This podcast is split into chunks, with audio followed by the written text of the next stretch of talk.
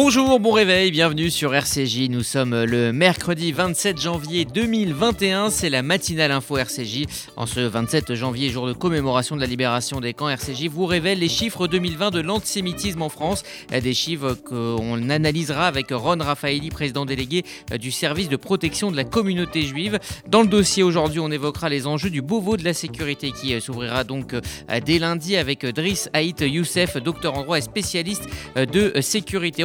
Également en Israël où l'activité diplomatique est intense et où l'effet vaccin euh, semble se vérifier. Puis on évoquera justement dans la chronique tech euh, de Stéphane Zibi ces données sur la santé euh, des Israéliens confiés au laboratoire Pfizer en échange de doses supplémentaires. Bonjour Margot Siffer. Bonjour Rudy, bonjour à tous. Il est 8h passé de 52 secondes et voici l'essentiel de l'info. La matinale info, Rudy Saad. Et donc je vous le disais euh, en introduction, euh, ce matin RCJ vous révèle les chiffres du rapport annuel sur l'antisémitisme qui sera euh, publié aujourd'hui par le SPCJ. 339, c'est le nombre d'actes antisémites officiellement recensés par le service de protection de la communauté juive dans son rapport annuel. Un chiffre en baisse par rapport aux années 2018 et 2019. En 2019, on recensait 687 actes. Ce serait donc une conséquence du confinement. Cependant, le nombre d'agressions violentes recensées, 44, est resté quasi identique à l'année 2019 au nombre de 45 et ce, malgré les trois mois et demi de confinement et la diminution des activités communautaires. Selon le rapport 2020, a aussi été marqué par une nouvelle libération euh, de la parole antisémite sur Internet avec notamment la prolifération des thèses complotistes désignant les juifs comme les instigateurs de la crise mondiale du Covid-19. Alors, quels sont les enseignements que nous pouvons euh, tirer de ce rapport? Je propose d'écouter euh, l'analyse de Ron Raffaelli, président délégué du SPCJ comme chaque année, on a évidemment recensé uniquement les actes qui ont donné lieu à une plainte. On a assisté à un certain nombre de victimes qui n'ont pas voulu déposer plainte. Donc les chiffres qu'on donne sont uniquement euh, les, chiffres qui ont donné lieu à une plainte et qui sont connus du ministère de l'Intérieur. Euh, ce qu'on note en 2020, c'est que le nombre d'agressions violentes euh, est identique au nombre de l'année 2019, malgré trois mois et demi de confinement et une diminution, une diminution drastique des activités communautaires. Le nombre total, lui, est en baisse, sans surprise. Euh, mais nous sommes euh, très frappés de, ce nombre d'agressions violentes euh, identiques à 2019. On compte 44 agressions violentes en 2020 contre 45 en 2019. Par ailleurs, ce que nous notons, c'est que le, discours antisémite en France est de plus en plus libéré et qu'il y a une parole, notamment sur Internet, qui est impunie et qui reflète, selon nous, la réalité du discours antisémite dans l'espace public euh, avec des propos qui se banalisent, avec euh, en 2020 évidemment la prolifération de thèses complotistes euh, qui désignaient les, juifs comme instigateurs de la crise mondiale du Covid, et, évidemment le, fameux déferlement de propos antisémites sur les réseaux sociaux qu'a suscité l'évocation par Miss France de ses origines israéliennes. Globalement, ce qu'on considère, c'est que nous sommes depuis deux décennies dans, dans, une montée de l'antisémitisme qui a été euh, euh, un phénomène euh, qui, perdure, que cette haine des juifs a évidemment, comme on le sait, euh, malheureusement motivé l'assassinat de 12 personnes. et on pensait utile de remettre en perspective ces 20 dernières années où nous avons recensé en moyenne près de 600 actes antisémites par an, c'est-à-dire 7 à 8 fois la moyenne annuelle observée la décennie précédente. Face au retard de livraison, Sanofi va donc donner un coup de main à son concurrent Pfizer. Le groupe Sanofi va aider les laboratoires Pfizer et BioNTech à produire leur vaccin contre le Covid. C'est ce qu'a annoncé hier son directeur général. L'objectif, pouvoir fournir plus de 100 millions de doses d'ici la fin de l'année destinées à l'Union européenne et donc en partie à la France. Sanofi utilisera donc son usine allemande de Francfort pour mettre en flacon le vaccin qui lui sera fourni dès juillet par ses concurrents. Pour rappel, Sanofi travaille également sur ses propres sérums, mais il ne devrait pas arriver sur le marché avant la fin de l'année. Olivier Véran annonce le maintien du délai entre les deux injections euh, à 21 ou 28 jours euh, pour le euh, vaccin Pfizer BioNTech. 3 à 4 semaines, soit 21 à 28 jours. Tel est le délai entre les deux doses du vaccin Pfizer BioNTech que le ministre de la Santé a choisi de maintenir. Je fais le choix de la sécurité, a précisé Olivier Véran. Vous savez, j'ai toujours choisi de suivre les recommandations des autorités sanitaires et scientifiques depuis le début de la gestion de cette crise pandémique. Ma ligne ne change pas. Nous sommes, je reprends les mots du professeur Fischer, face à une part d'inconnu et d'incertitude, et je fais donc le choix de la sécurité des données validées et dont on maîtrise la pleine compréhension. Par ailleurs, les médecins libéraux d'Île-de-France ont estimé hier que leur vaccination est ralentie. En cause, l'ouverture de nombreux petits centres d'injection au profit d'autres publics prioritaires comme les personnes âgées ou les malades chroniques. Le ministère doit assumer la difficulté d'avoir des vaccins car il n'y en a pas pour tout le monde, ont-ils précisé. Et en Israël, l'effet vaccin se fait ressentir. La première analyse mondiale de patients entièrement vaccinés est tombée. Elle indique que le vaccin Pfizer est au moins aussi efficace que ce que suggèrent les essais cliniques. Seulement 20 Israéliens sur 128 000 ont contracté le virus après leur deuxième dose. Ce chiffre représente 0,015% de la population. Le sérum dépasse donc les 95% d'efficacité annoncés par Pfizer. Israël toujours avec une forte activité diplomatique ces jours-ci. Israël a annoncé hier euh, la réouverture de sa mission euh, diplomatique au Maroc. Cette annonce fait suite à l'arrivée de l'émissaire israélien David Govrin à Rabat. Il devra euh, notamment renforcer les liens politiques, touristiques, économiques et culturels des deux pays dans la lignée de la reprise de leurs relations annoncées en décembre. Par ailleurs, Eli Cohen s'est lui rendu lundi au Soudan. Il s'agit de la première visite d'un ministre israélien dans le pays. Jérusalem et Khartoum ont ainsi convenu d'échanger le plus tôt possible sur l'ouverture d'ambassades dans les deux pays. Une délégation soudanaise devrait également se rendre prochainement en Israël. L'administration euh, Biden s'exprime sur la question palestinienne. Les États-Unis vont travailler à la reprise des relations avec l'autorité euh, palestinienne, c'est ce qu'a déclaré leur chargé d'affaires aux Nations Unies. Pour cela, le pays euh, devrait euh, notamment rouvrir les bureaux de l'OLP à Washington. Dans le même temps, Moscou a suggéré hier l'organisation d'une conférence internationale sur le conflit israélo-palestinien. Elle aurait lieu au printemps ou en été au niveau ministériel avec une dizaine de participants. Cette proposition fait suite à la demande en septembre du président de l'autorité palestinienne d'une réunion pour lancer un processus de paix.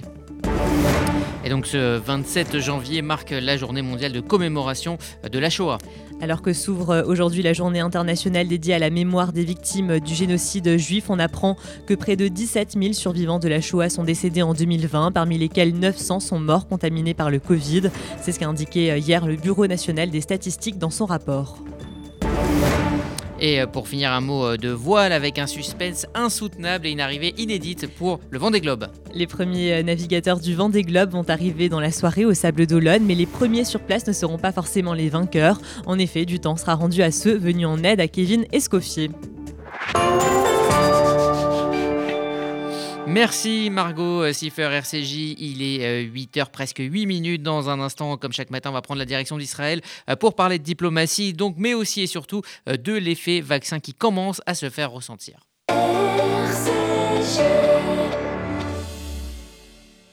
Victor Vince, directeur général du Magen David Adom France. Chers amis, les secouristes du MDA entrent dans la nouvelle étape de leur combat contre le Covid-19. Une campagne de vaccination sans précédent est en cours en Israël. L'objectif? Aider Israël à devenir le premier État au monde à sortir de la crise sanitaire. Les bénévoles du MDA sont sollicités H24 et 7 jours sur 7. Ce déploiement mobilise des moyens importants et vous pouvez les accompagner dans leur mission. Faites votre don au MDA France, 40 rue de Liège, 75 008 Paris, mda-france.org. Reçu Serfa en retour. Il y a des salles de bain qui font vraiment rêver. Bain et déco. Il y a des cuisines où l'on se prendrait volontiers pour un chef étoilé. Bain et déco. Et si c'était le moment de changer Nos architectes et artisans qualifiés Bain et déco conçoivent et réalisent votre projet de A à Z. Des produits avant-gardistes, des marques prestigieuses et un vrai savoir-faire. Pour une seule ambition, l'exception. Bain et déco, deux showrooms de plus de 500 mètres carrés à Paris 11e et Boulogne-Billancourt. Et venez découvrir notre nouveau showroom, 212 boulevard Saint-Germain, Paris 7e. Bain et déco. Du 19 janvier au 1er février, le cinéma s'installe dans votre salon. Le Fonds social juif unifié et son centre d'art et de culture créent le premier festival français du film juif. 11 films internationaux à voir en ligne chez vous. Des fictions, des comédies dramatiques, des documentaires inédits, dont 5 avant-premières nationales. Retrouvez toute la programmation sur notre site fffj.fr. C'est bientôt Toubishvat. Vous avez envie de faire plaisir avec de magnifiques corbeilles de fruits? Découvrez les quatre magasins Ladi Bio à Paris qui vous proposent des fruits et légumes bio français de saison. Nous favorisons les circuits courts pour vous garantir les meilleurs produits, du choix, du goût, de la couleur. Ladi Bio a été élu meilleur primeur Île-de-France 2020 par la profession. Ladi Bio, 4 magasins à Paris, 53 rue du M, 24 rue Le Bouteux, 10 rue de la Jonquière et 10 avenue du Père-Lachaise, mais aussi sur Instagram et Facebook. Une bonne audition est indispensable pour vivre pleinement chaque instant. Alors à reste à charge égale aujourd'hui, privilégions l'expertise Grand Audition. Des appareils auditifs discrets et efficaces pour un confort d'écoute inégalable. Dispositifs médicaux, demandez conseil à votre audioprothésiste. Rendez-vous sur grandaudition.com pour trouver le centre Grand Audition le plus proche de chez vous. Grand Audition, plus d'audition, plus d'émotion.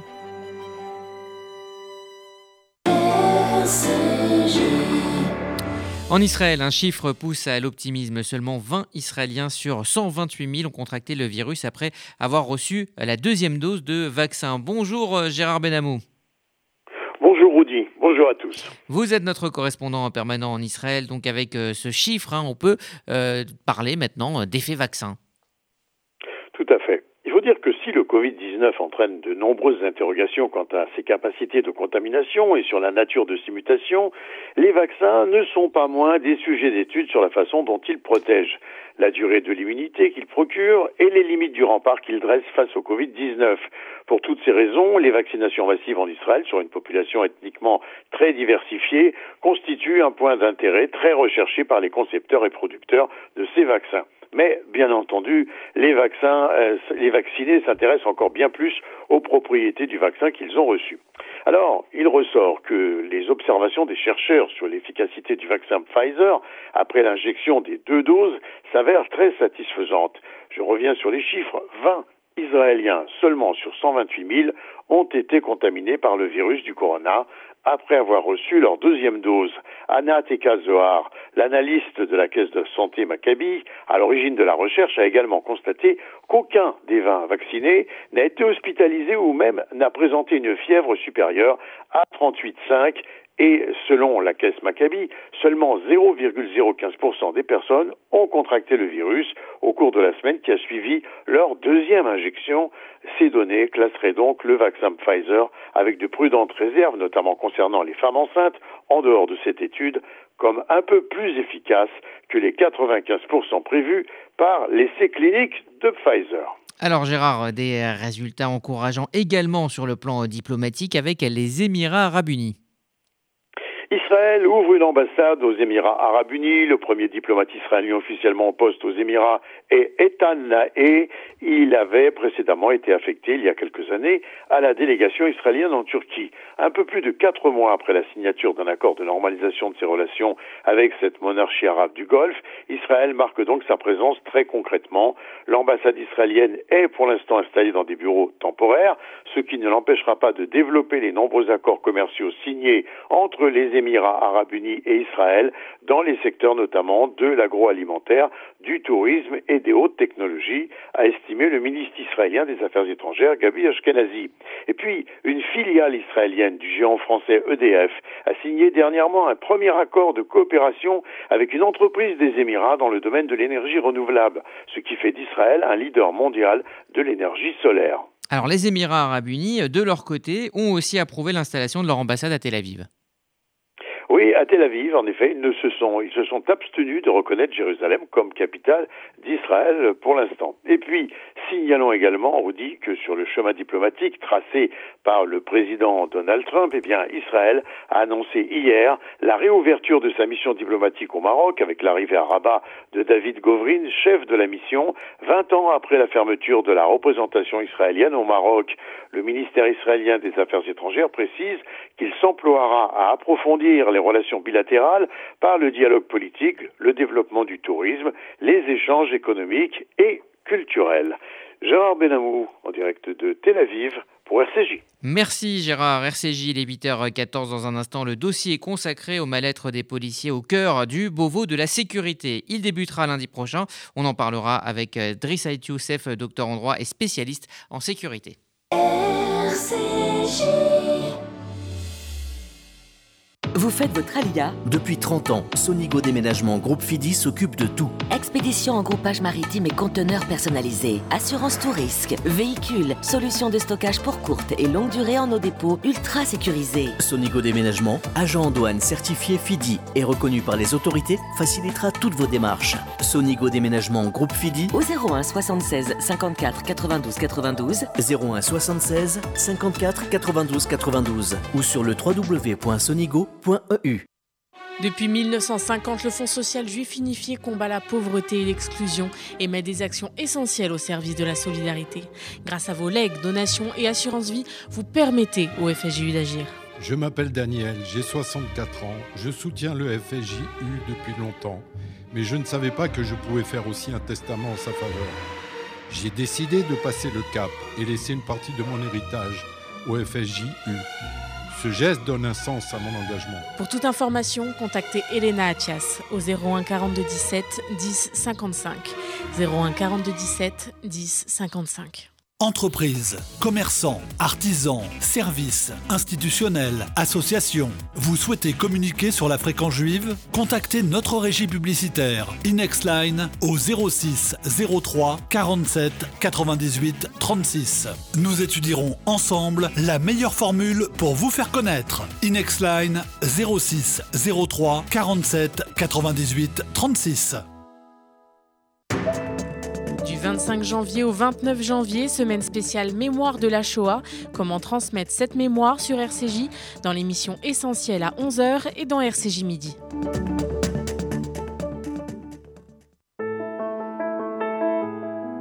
Du 19 janvier au 1er février, le cinéma s'installe dans votre salon. Le Fonds social juif unifié et son centre d'art et de culture créent Le premier festival français du film juif. 11 films internationaux à voir en ligne chez vous. Des fictions, Des comédies dramatiques, des documentaires inédits. dont 5 avant-premières nationales. Retrouvez toute la programmation sur notre site fffj.fr.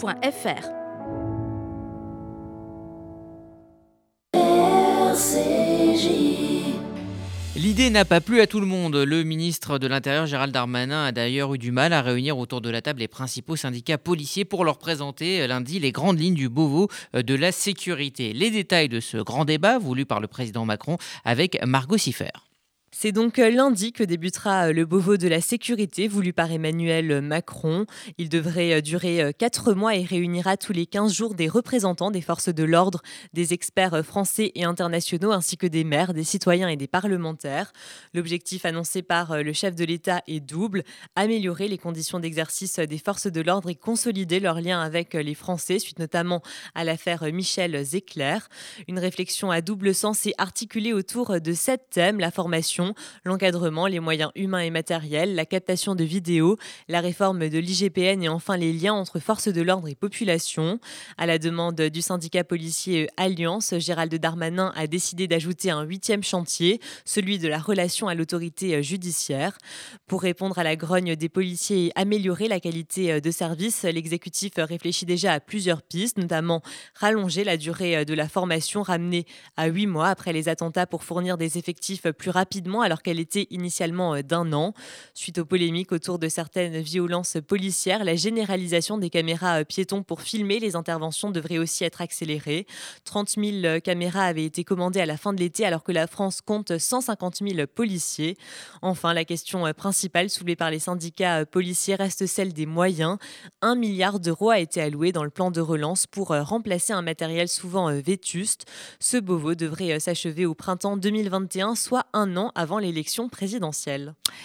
Et pour en parler, nous sommes en ligne avec euh, Driss Haït Youssef, docteur en droit, spécialiste en sécurité, président de l'Institut Léonard de Vinci. Bonjour. Bonjour. Alors, euh, ce Beauvau a été euh, décidé donc après l'affaire Michel Zecler, ce producteur de musique violemment pris à partie par les forces de l'ordre, avec comme but pour l'exécutif de rétablir le lien entre les Français et leur police. Est-ce que, selon vous, ce lien est abîmé? Non, je, je pas que ce lien est abîmé, c'est vrai que lorsqu'on on, voit qu'il y a des violences illégitimes et disproportionnées par des personnes dépositaires de l'autorité publique, en l'occurrence des policiers et, des gendarmes, on voit bien qu'effectivement, là, pour le coup, instantanément, on peut avoir une forme de défiance de la part de la population. Mais ensuite, quand vous prenez, j'ai envie de dire, sur le plan un peu macro, sur le plan un peu plus général, sur des tendances un peu lourdes, on voit bien qu'il y a une confiance qui est toujours là. D'ailleurs, le journal du dimanche publie un sondage IFOP fiducial pour CNews euh, dimanche dernier qui indique que 45% des Français ont de la confiance envers la police nationale. C'est une augmentation quand même de 8% euh, par rapport au dernier sondage. Et puis ensuite, la sympathie, 16% des Français ont de, la sympathie pour les policiers, plus 3%. Et on voit que lorsqu'il n'y a pas de, euh, d'image un peu violente de policiers ayant fait l'objet de, de, violences illégitimes, on voit que effectivement, pour le coup, l'inquiétude diminue, c'est moins 14%. Donc on voit que c'est plus en réaction à quelque chose qu'on va avoir un sentiment de défiance à l'égard de la population, plus que sur des tendances lourdes. Alors la grande question avancée par les syndicats euh, policiers, c'est celle des moyens. Est-ce que d'après vous, il faut plus de moyens ou est-ce qu'il faut mieux organiser la police pour améliorer les conditions de travail? Euh, Je pense par exemple à, la formation. je pense qu'il faut avoir d'abord une vision politique. Et, force est de constater que depuis de nombreux quinquennats, il n'y a pas de vision politique structurelle. Ça veut dire quoi? Ça veut dire que lorsque vous êtes sous le quinquennat de Nicolas Sarkozy et que vous supprimez 10 000 postes et que vous vous appelez François Hollande et que vous voulez récréer ces 10 000 postes, il faut laisser le temps à l'administration de s'adapter à la suppression et à la création de 10 000 postes. Ça veut dire quoi? Ça veut dire que lorsque vous mettez un budget à périmètre constant, bah vous dites bah, euh, comment avec le même budget je vais devoir recruter 10 000.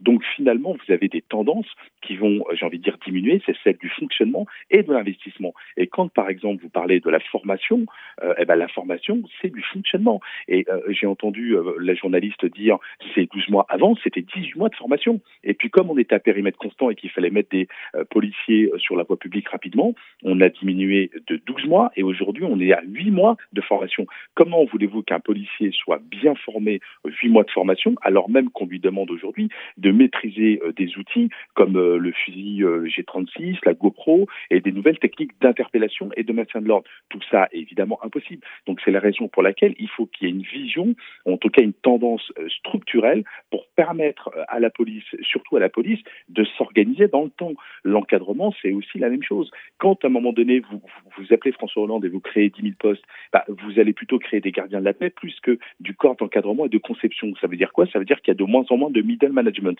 Et le middle management, c'est extrêmement important pour les policiers sur la voie publique, de sorte à ce qu'il puisse y avoir du bon management et que le policier fasse l'objet de discernement parce qu'il y a quelqu'un qui est beaucoup plus expérimenté avec lui, qui a de l'expérience et qui est là et qui les guide sur le terrain. Vous voyez, c'est plus qu'à un moment donné un simple effet d'annonce pour un bobo de la sécurité, c'est quelle police voulons-nous demain et est-ce que nous sommes capables de nous inscrire dans la durée? Et c'est ce qui semblerait euh, déboucher du bobo de la sécurité avec une loi d'orientation et de programmation. Loi d'orientation et de programmation, c'est-à-dire que vous allez sanctuariser dans le temps un budget pour de l'investissement, pour du fonctionnement. Le milliard que vous indiquez euh, issu du plan de relance, c'est pas non plus un cadeau pour la police et pour la gendarmerie. Pourquoi? Parce que lorsque vous investissez sur du matériel, c'est bien, mais ensuite il faut l'entretenir. Donc vous n'allez pas chaque année avoir un milliard en plus dans votre budget. Ce n'est pas possible. Donc vous voyez, là, il faut quand même aussi faire preuve de lucidité, de dire qu'est-ce qu'on fait avec ce milliard? Est-ce qu'on veut investir sur des ressources humaines, du matériel? Est-ce qu'il faut investir dans l'immobilier, notamment les commissariats qui sont dans des situations en tout cas très vétustes? Ça, c'est de la politique. Mhm. Euh, pour conclure, euh, je voulais euh, vous entendre sur l'affaire Yuri, hein, ce jeune molesté dans ce qui semble être une, guerre entre bandes rivales. En tout cas, c'est ce qu'indique l'enquête telle qu'elle est aujourd'hui. Euh, cela sonne comme une illustration de la montée de la violence euh, quotidienne hein, que, que dénoncent bon nombre de policiers. Est-ce qu'on est devant un phénomène marginal ou est-ce qu'il y a une montée globale euh, de la violence dans la société française? Ah non, il y a, clairement une, une montée effectivement globale de la violence on voit bien qu'on a des, affrontements, mais qui sont de plus en plus violents, y compris dans des règlements de compte, où on assistait encore il y a quelques années euh, aussi à des règlements de compte par balle, mais aujourd'hui on, voit qu'il y a une volonté de, massacrer, ou en tout cas de, terroriser, ou en tout cas d'envoyer euh, une, image extrêmement violente. Et cette agression, effectivement, euh, de ce jeune Yuri, donc de 15 ans, elle démontre une extrême violence d'individus qui ne sont pas désocialisés, mais qui sont des individus décérébrés, où la violence extrêmement, l'acte est extrêmement violent comme acte d'expression. Et là encore, le gouvernement a tort de considérer que seule la police pourra résoudre ce genre de problème.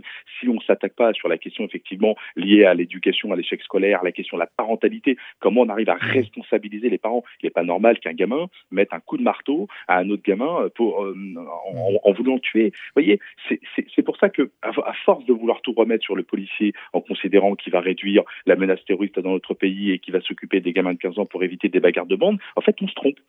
C'est pour ça qu'il faut avoir une vraie vision globale, ce qu'est une politique publique de sécurité et qui va associer tous les acteurs. Moi, ça me semble vraiment indispensable. Merci, euh, Driss Saïd Youssef. Je rappelle que vous êtes docteur en droit spécialiste de sécurité, président de l'Institut Léonard de Vinci. Merci et bonne journée. Euh, chaque mercredi, Stéphane Zibi vous familiarise avec les technologies euh, qui nous entourent. Cette semaine, il nous explique pourquoi Israël a décidé de confier au laboratoire Pfizer les données médicales de ses citoyens. C'est plus de 3,5 millions de doses qui ont été administrées en un peu plus d'un mois. Un million d'habitants ont déjà reçu les deux doses et sont dorénavant protégés contre le coronavirus. Israël a devancé tous les autres pays dans sa campagne de vaccination contre le Covid-19, en obtenant suffisamment de doses pour l'ensemble de sa population. Nous allons voir pourquoi. Une commande générale commençait très tôt, dès le mois de mars 2020, à un prix d'achat supérieur aux autres pays. Une logistique gérée directement par le Mossad et l'armée. Mais ce ne sont pas uniquement pour ces raisons commerciales et logistiques que cette campagne vaccinale est en train de réussir. Le ministre israélien de la Santé, Yuli Edelstein, a confirmé avoir accepté de partager des données épidémiologiques avec Pfizer, une mesure qui peut soulever des préoccupations en matière de protection de la vie privée. Seuls certains pans, en effet, de l'accord contractuel avec Pfizer ont été publiés.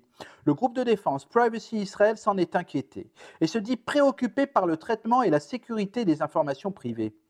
La plupart des Israéliens, quant à eux, se disent, malgré ces préoccupations, heureux d'être parmi les premiers au monde à être vaccinés et la possibilité de voir redémarrer l'économie de leur pays au plus tôt.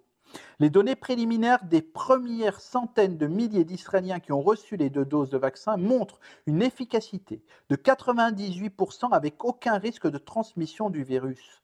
C'est une excellente nouvelle pour Pfizer sur lequel ils peuvent vraiment s'appuyer pour continuer de plus belle la production.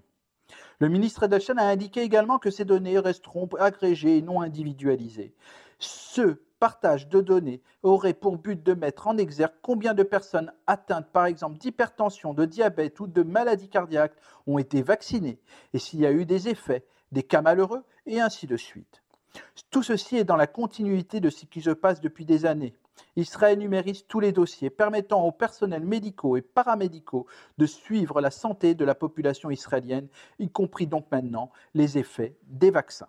Oui, mais Stéphane, on a du mal à imaginer euh, cela en France. Ça serait très compliqué de faire pareil. Oui, c'est certain, notre lourde bureaucratie à tous les niveaux, la commande groupée avec l'Europe et notre scepticisme permanent ont déjà été des freins. Si nous avions bradé nos données au laboratoire pharmaceutique, les réactions auraient été les mêmes, voire plus, qu'avec l'application Stop Covid susceptible d'être un mouchard pour Google ou Apple, ce qui n'était pas le cas et a rendu difficile l'exploitation des données avec cette application. Si la France, comme les autres pays, donne accès aux données anonymisées au laboratoire, ce pourrait être une garantie des effets du vaccin.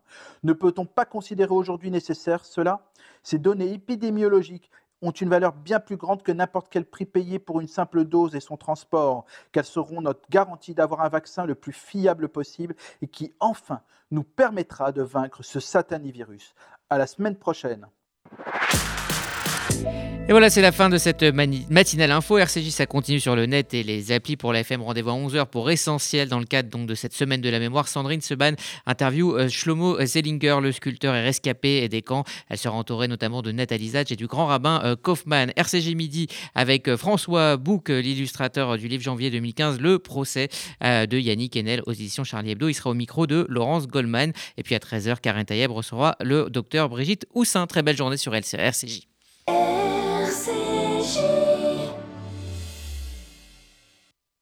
Vous déménagez en Israël Vous démarrez une nouvelle vie. Vous venez d'acheter une maison de vacances? FDI, France Déménagement Israël, le seul déménageur présent en France et en Israël. FDI prend tout en charge, de l'emballage en France jusqu'au montage de vos meubles en Israël. FDI, le sérieux, l'expérience de plusieurs milliers de déménagements vers Israël. FDI, depuis 10 ans à votre service. FDI, 01 49 43 00 20. 01 49 43 00 20. Toubishvat, Nouvel An des Arbres, est la fête nationale du KKL qui fait rencontrer un peuple et sa terre. C'est une aventure unique qui exprime la réalisation du projet sioniste, le rêve millénaire du peuple juif, son amour et son attachement à la terre d'Israël. Célébrons ensemble Toubishvat, le renouveau de la nature. Transmettez ce flambeau de génération en génération en plantant des arbres en Israël. Faites un don sur kkl.fr ou par téléphone au 01 42 86 88 88. RCJ, rendez-vous à 11h.